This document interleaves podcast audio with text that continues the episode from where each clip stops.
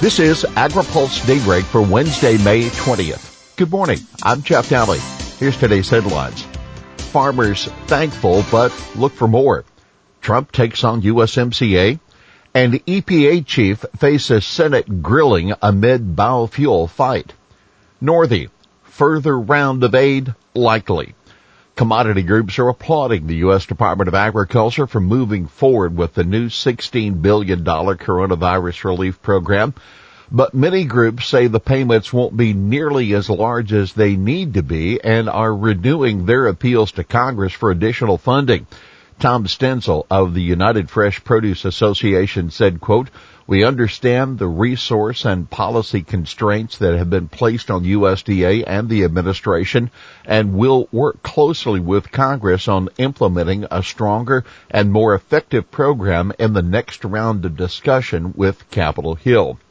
Bill Northey, USDA's Undersecretary for Farm Production and Conservation tells AgriPulse the program is designed only to cover losses on 2019 crops, and he expects to be working on another version of the program down the road. It makes sense not to make 2020 crops eligible for CFAP while farmers are still planting, but at some point Congress is going to say there's an impact on 2020 crops, he said. Northey also expecting a number of commodities to appeal for inclusion in the current program, which is part of the reason that USDA is going to prorate the initial round of payments. For more on the program, including a look at who's in and who's out, be sure and read this week's AgriPulse newsletter. Biden talks rural issues. Former Vice President Joe Biden will talk about rural policy issues today during a virtual roundtable with Wisconsin Congressman Ron Kind. That event set for 11 a.m. Eastern Daylight Time. Trump's cattle import ban at odds with USMCA. Did President Donald Trump just take a step back on one of his biggest accomplishments in trade policy? The new U.S.-Mexico-Canada agreement keeps in place the North American Free Trade Agreement's open borders for most farm commodities. But Trump appeared to challenge that yesterday with the threat to terminate agreements that allow cattle imports into the U.S. I read yesterday where we take some cattle in from other countries because we have trade deals. Trump said at the White House event to announce the CFAP payments I think you should look at terminating those deals.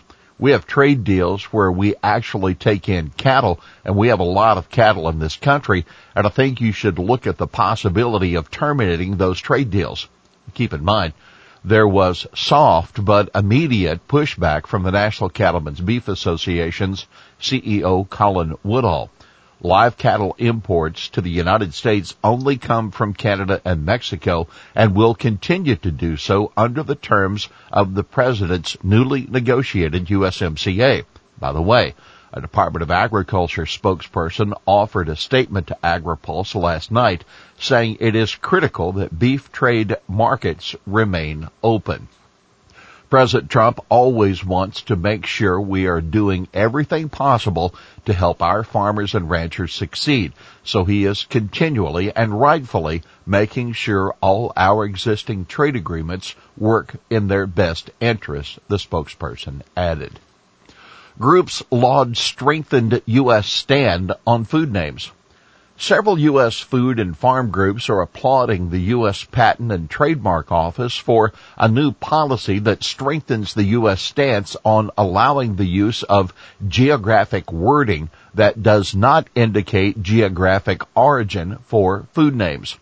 The U.S. Patent and Trademark Office essentially lays out the process and reasoning behind a producer being able to produce a product like a Frankfurter without it necessarily being produced in Frankfurt.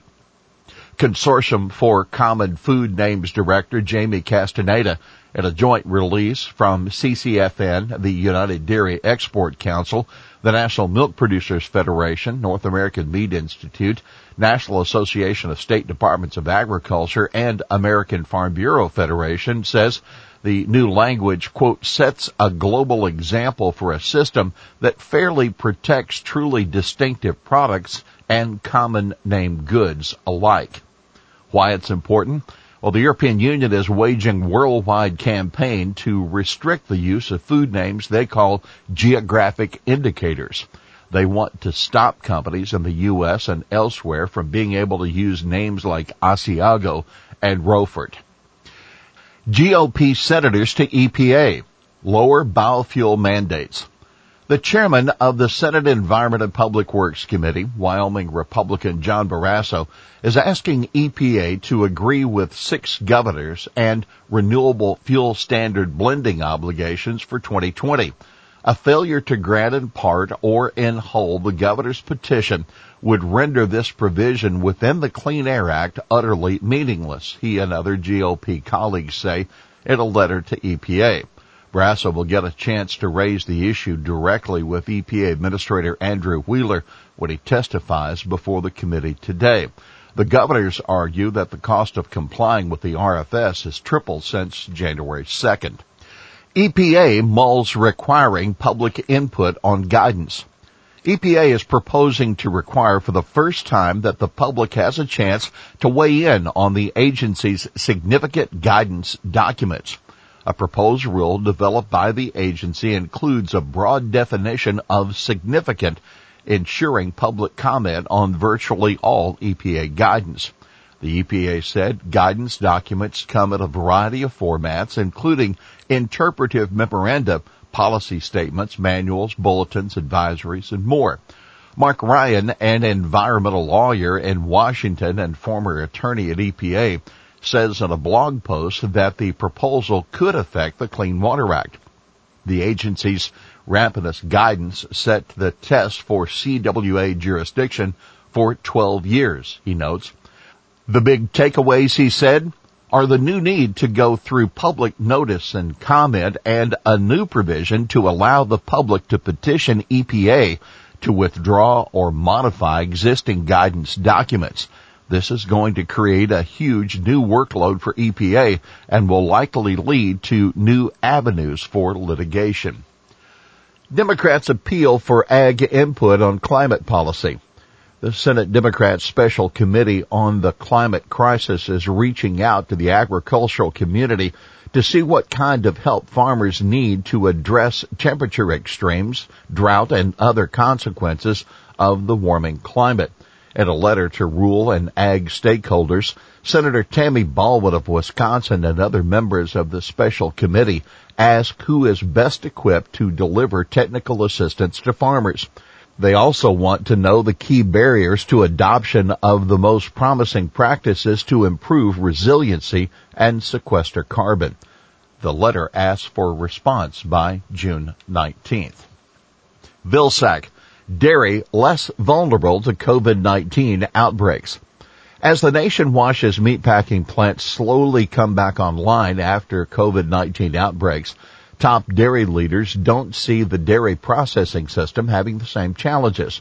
The dairy industry, because of the way in which it has automated and improved and modernized its processing operations, is less vulnerable and a bit more resilient, said Tom Vilsack, President and CEO of the U.S. Dairy Export Council and former Agriculture Secretary.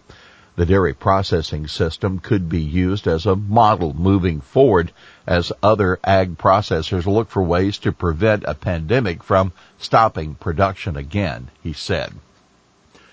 Here's today's He Said It. You can go back to Abraham Lincoln. There's no president that's treated the farmers like Trump that President Donald Trump announcing the coronavirus food assistance program yesterday. Well, that's Daybreak for this Wednesday, May 20th, brought to you by Watkinson Miller and Dairy Management Incorporated. For the latest news out of Washington, D.C., visit agripulse.com. For AgriPulse Daybreak, I'm Jeff Daly.